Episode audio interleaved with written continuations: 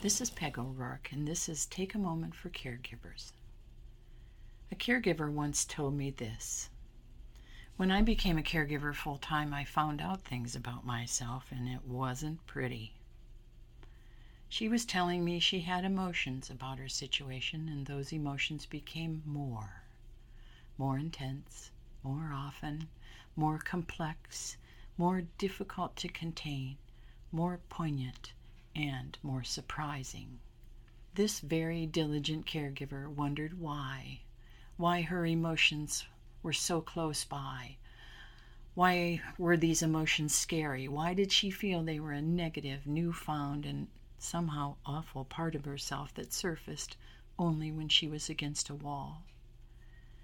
The answer is that she's human, a human being with myriad emotions, as it should be.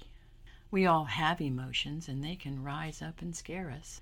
Your emotions can burst forth, and you may wonder, well, where did that come from?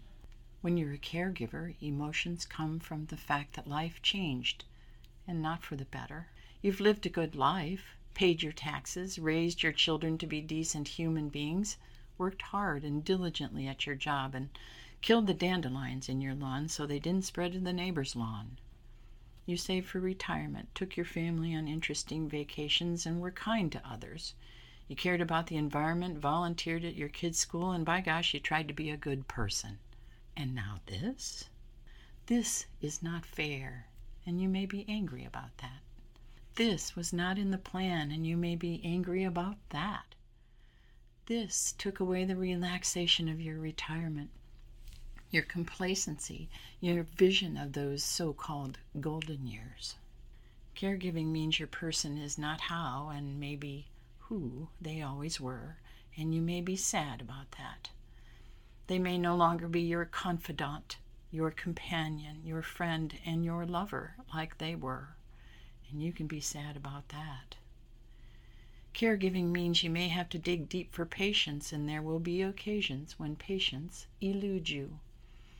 You may be hard on yourself for that. Don't.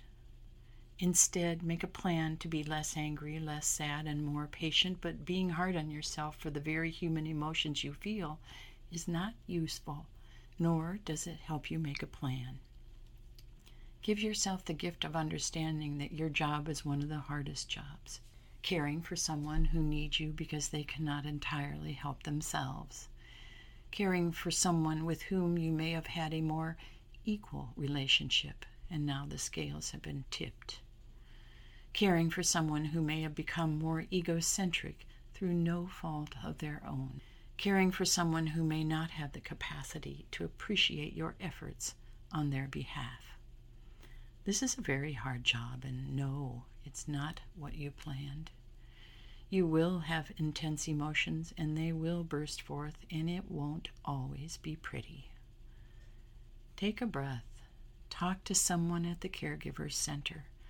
Ask someone to give you a break so you can spend a few hours free of your responsibilities as a caregiver. And remember, you are human, foibles and all. Signing off.